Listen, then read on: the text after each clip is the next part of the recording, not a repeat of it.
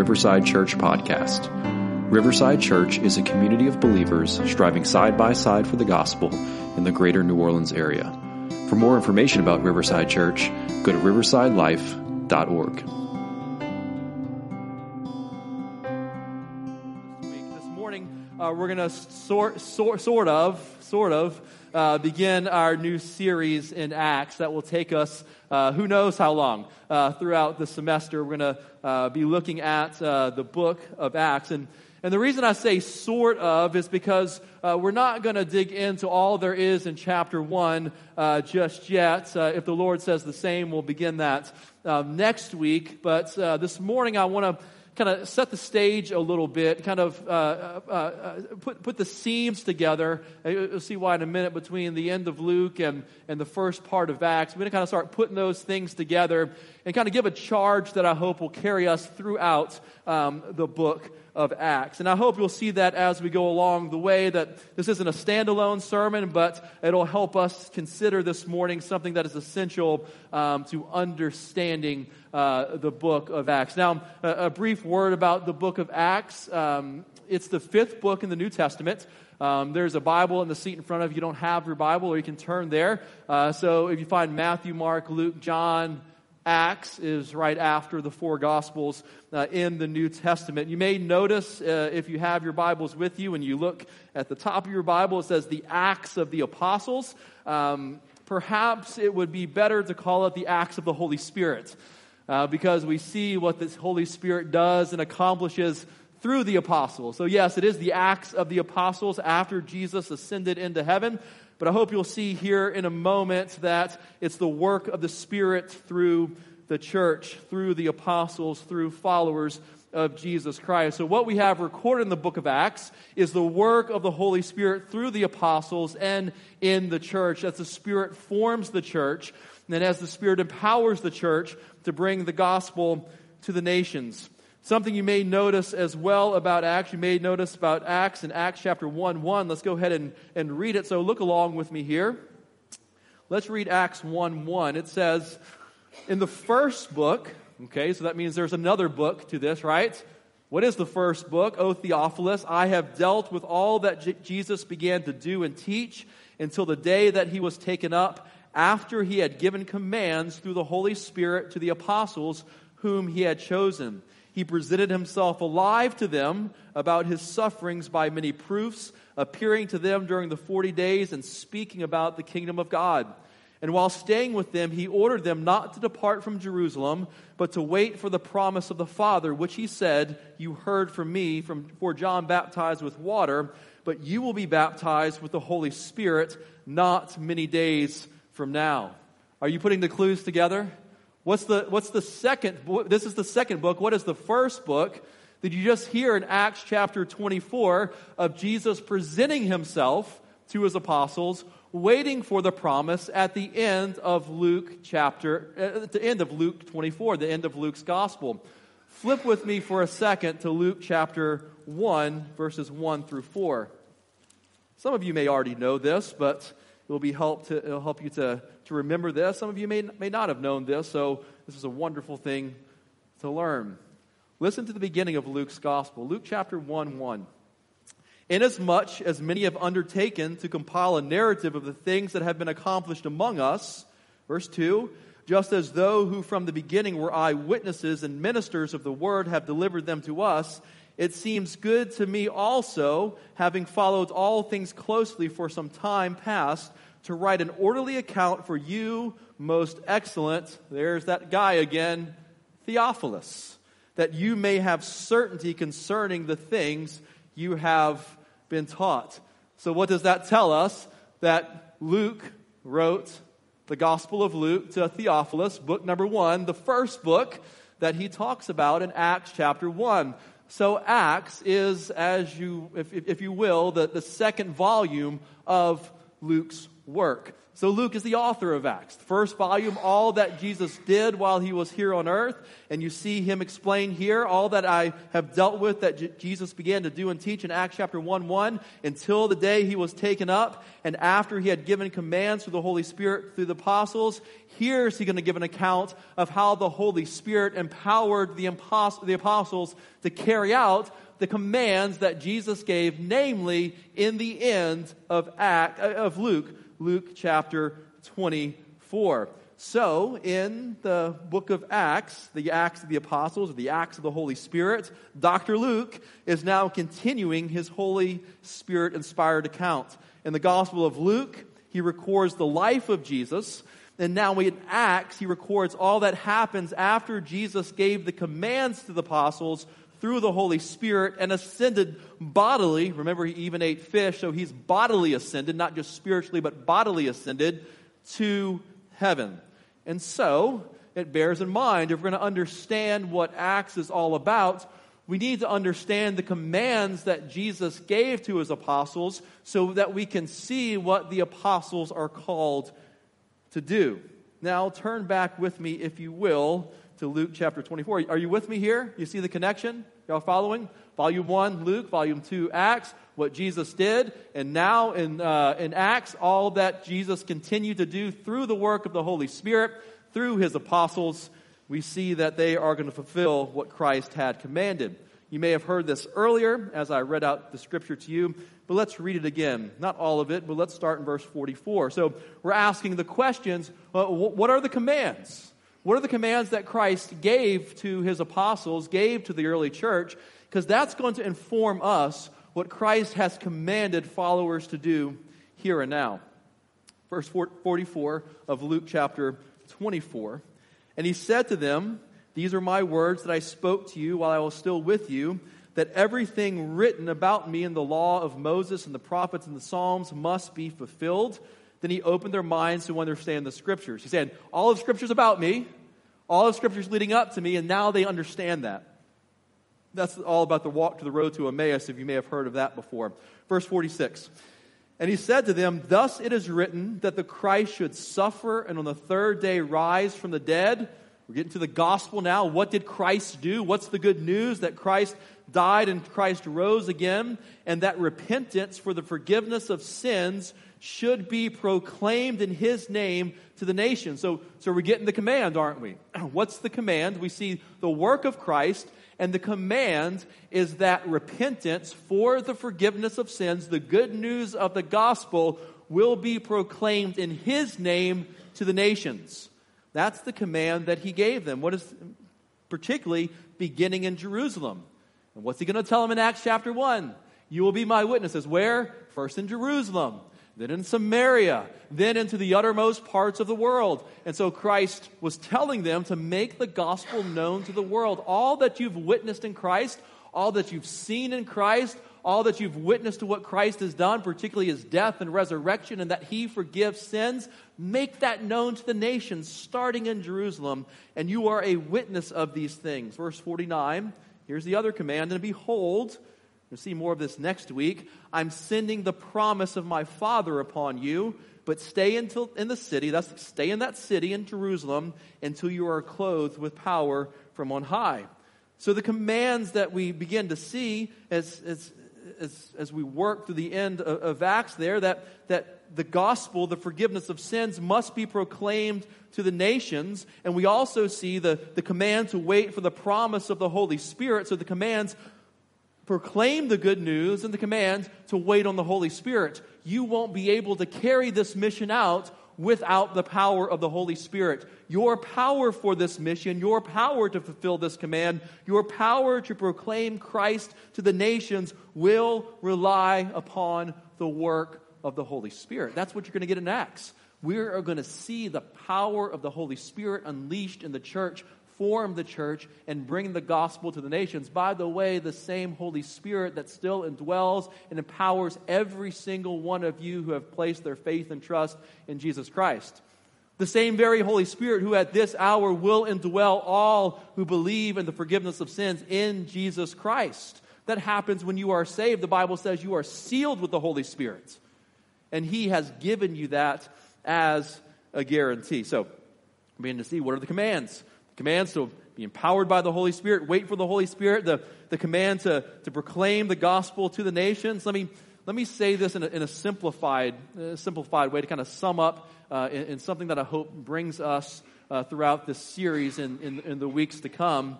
Um, I want to say it like this to uh, church, live as sent ones. Live as sent ones. Live as those who are sent out by the power of the Holy Spirit. Live as sent ones who are sent out with the good news of the gospel of Jesus Christ. You may notice, and you'll see this in um, just a, a, little bit here. Uh, have you noticed how we've been ending our service over the last six months or year or so? What is the very last thing I say? Brothers and sisters, you are sent. You are sent you are living in the power of the Holy Spirit to make the gospel known to the nation. So we're going to see this, that we're going to live as, as sent ones. Some of you listened all the way to the end because you knew the answer to that question. Good job. So we're going to see this throughout the book of Acts to be missional, to be mission minded, to live and to think as a sent one, as a witness of Jesus. So, so this is us. This is us. This is the power, power of the Holy Spirit, the same Spirit that empowers us, you and I, here today so Jesus is tell, tells them that they must preach repentance. Kids, you go ahead we're about to get to that booklet in a second if you have one in front of you. He tells them that they must preach repentance and forgiveness of sins to all nations, starting right there in Jerusalem. Here's the thing about Jerusalem they must go out to the people who murdered Jesus and then to all of the world, telling others that he is risen from the dead and that there is forgiveness with God. The best news in the entire world that there is forgiveness that death no longer has its sting, that the curse has been reversed, that death has been conquered and undone. It's lost its sting, all because sin has been dealt with on the cross of Jesus Christ. That's their purpose. That's our purpose. And they must do this in the power of the promise of God, who is the Holy Spirit. One author goes on to say Christians since that day have done just that. That's why we exist to tell the world that Jesus Christ is risen from the dead and that everyone must repent of sin and seek his forgiveness by faith if they wish to live with God. We are, by biblical faith, one author says, witnesses of these things. And so when Luke writes in Acts chapter 1, you have witnessed these things, then tell the world about them. We are witnesses of these things as we have beheld them in the scriptures of Jesus Christ. So we are sent ones. We are sent in the power of the Holy Spirit. We're sent with the good news of the gospel of, of Jesus Christ. And, and we're going to see this. Let me say one more thing, and then, kids, we're going to get to that little booklet. We carry the good news to our family, our friends, our state, our nation, our world, wherever the Lord might lead. This is the message we care about, we carry about with the power of the Holy Spirit. Something you're going to notice in the book of Acts, something that has, has struck me really over the past couple years. Anytime I've looked at the book of Acts, at least two times, and probably more than two times, we see the spread of the church as people come to faith in Jesus Christ um, described like this that the, the Word of God increased, or the Word multiplied. They don't necessarily, the, the church multiplied, though the church was multiplying and growing. They don't even say that people came to faith in Jesus Christ, though they did. They believed in the forgiveness of sins only through Jesus Christ. Absolutely, that was happening. But, but the way Luke describes it is that the word increased, that the, that the word multiplied. And here's what he's saying that, that the good news, remember what we see in the Gospels, that, that what is the word? The word is what we sow. The word is the gospel. The, the, the word are the seeds that we sow throughout of our lives. Some of you might be here this morning because someone sowed the word. They told you about the gospel, and, and part of that word of God increasing in your life is, is in, increasing in this world is that word of God spreading and taking hold and, and bearing fruit in your life. And so, so, so what, what, what the what Acts is describing is that we go about sowing, scattering the seed, as Jesus would say, of the good news of the gospel of Jesus Christ, that that begins to multiply, that begins to take root. So this means if we are to see increase as people coming to faith in Jesus Christ, if we are to see increase in uh, in, the church and, and, and, believe, and people coming to believe in Jesus Christ, then what we need to rely upon the growth is the power of the Holy Spirit. And the only way that we will see growth is if we sow the the right seed. The only seed that we need to be sowing, the primary seed that we need to be sowing is what? It's the Word, the good news of Jesus Christ. That's what we are relying upon for increase and multiplication. So, what is the Word? What is the good news? It's, it's Jesus has bled and died and risen again. We see that. He's preaching the forgiveness of sins. We see that at the end of Luke, didn't we? That we, the repentance for the forgiveness of sins. And we see this in Acts chapter 1 that we are to, uh, with the power of the Holy Spirit, begin to t- teach and do all that Jesus said. So, so, what is the word? As you know, it's, it's the gospel of Jesus Christ, it's the good news. And so, kids, do you have that little book with you? I'm going to use that as the five remaining points of my sermon this morning. So you can follow along with this. And, and this is the gospel of Jesus Christ. Here, there's all sorts of ways we can summarize the gospel of Jesus Christ. I find this is a, a very helpful way. This is a way our kids, um, if your kids have been involved in our kids ministry on Sunday morning at 9:15, we have faithful teachers that take them through the gospel project. Um, and this is the way that they periodically share the gospel with the kids so, so that they know what the good news of the gospel of, of Jesus Christ is. And so, kids, you may be familiar with this. You may not be familiar with this, but now you are uh, because it's, it's before you. So, what's the good news of the gospel of Jesus Christ? Point number one God rules. God rules. God is king. Do you see that in your book there? God is the creator of all things. God rules. He is our king. Uh, but don't miss this. Not only is he in control of all things, he is the creator of all things. We are the creature, he is the creator. He, here, here's what this means if God rules, he's powerful over all things. Don't miss that our king has a good design. He's designed things as they ought to be. He, he's designed the way that we were meant to flourish in relationship with Him. We, we saw that in the garden, in the Garden of Eden, that the people of God flourished because they enjoyed a relationship with God. Sin had not yet entered into the world, and so they enjoyed a relationship with the ruler of all things. And so the good news of the gospel is that you don't have to look for your identity in other things. You don't have to look for your design for your life and other things. The good news for the gospel for the church, because remember, the gospel forms the church as well, that we don't have to look for identity in other things other than the gospel of Jesus Christ, because our good king has a good design for our lives. Isn't this so culturally relevant for today? Because we try to make gods of ourselves, don't we?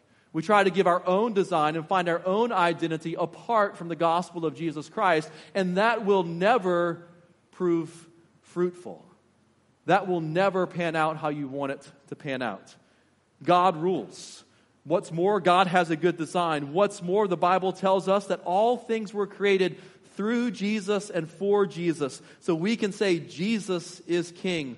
Colossians chapter 1 verse 16 and 17 says, "All things were created by him and all things were created for him and that at this very hour he holds all things together." We believe that as Christians. That he has created all things by him and for him, and he holds all things together, this whole world together, and that means he holds you together. The very reason you have breath in your lungs this morning and that you're here this morning is because God held you to this point and brought you here. That's how gracious he is. God is a perfect and loving ruler. He is king. He's created all this for himself. I don't know about you, but if I've created a whole world for myself, I would probably be very self serving. God is a perfect and loving ruler. He is gracious. He's slow to anger. He's abounding in love. God is in charge of everything. He rules over the entire earth, and there is not a square inch of the entire cosmos that isn't the Lord's. And our purpose is this that we were created by Him and for Him. We were created in His image, and our purpose is to shine the spotlight, spotlight on Him. Now, let, let me ask you a point of application before we go on uh, to the we send part. If God rules, and, and, I've said this and you've said this before, maybe that there, there's not a square inch of this entire cosmos that God is not sovereign over. And we would say yes and amen, all things created by him and for him. But I find in my own life, and maybe you find this in your life, that we're real good in saying that than marking off certain parts of our lives and saying mine. Have you done that before? It, maybe you can look through your browser history. Is that that's something that's not edifying to the, that, that that's mine. That's mine. God is not sovereign over that. God's rule is not over that. Maybe it's uh, your, your, home. Maybe it's the way uh, your relationship with your spouse. Maybe it's um, your work life. Maybe it's your relational life. Um, uh, the Holy Spirit will help you kind of see and understand that. I don't have to name a whole bunch of things as though I'm trying to uh, name uh, certain sins that are worse than others. I'm not, I'm not doing that. But, but you know that even though, even as Christians, that we believe God is sovereign over all things, I wonder if there's something in your life that you're saying, mine. God will not touch that. I'm going to keep that as long as possible. So God rules is part of the gospel. Number two, kids, you, you can see that in your little booklet as well. Not only does God rule, but what do we do? We sin. What went wrong with all this? Because we see that all things are, are, are things are broken. This world doesn't always work out as, as we think it should. Relationships are broken. We are broken. There are struggles. There are catastrophes. Now, there is still sin and sadness and, and disease and death and all sorts of horrible things in this world that we would say are not, should, should not be. And all of this is because we sin. So, what went wrong while God created us for His glory and His image? The first image bearers, Adam and Eve, chose to disobey God. They chose to be their own kings. They chose to be their own rulers. They chose to go their own way. That was the promise of Satan that you will be God if you disobey God. Even though they were already like God because they were created in his image, he made a false promise to them, and then they believed that false promise and they went into the cycle of the fallen world that we see now. So if God is king and if he's ruler over the whole cosmos, that means that our sin can be described as, described as cosmic treason.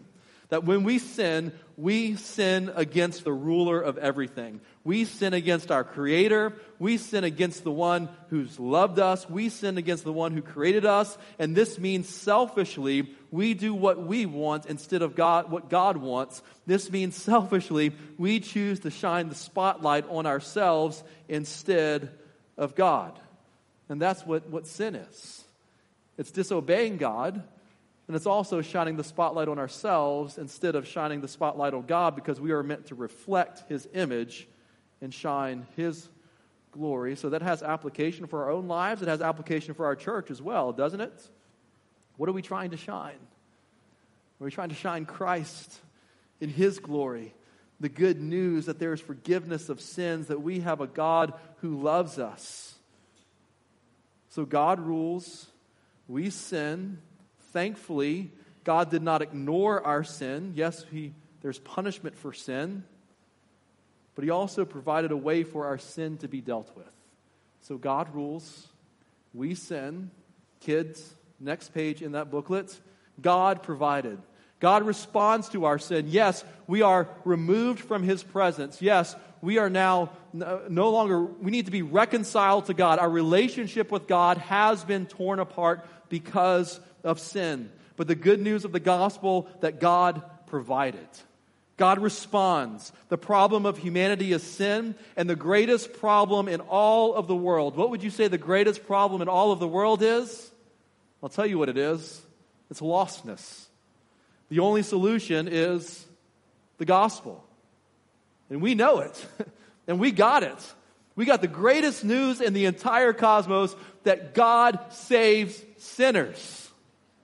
We got the solution to the greatest world problem of lostness. We know the gospel, and you are a, a, a witness to these things that God has provided a way. A perfect and loving God provided the only way for humanity to be saved from their sin. For God so loved the world that he gave his one and only Son, that whosoever believes in him will not perish, but will have eternal life. For God sent his Son into the world, not to condemn the world, but so that the world might be saved through him. He made a way to rescue us from the punishment that we deserve. The solution is Jesus, the one who is perfect, the one who perfectly obeys and is able to pay the debt of our sin. We are dead in our trespasses and sin, but we are made alive to God in Christ Jesus.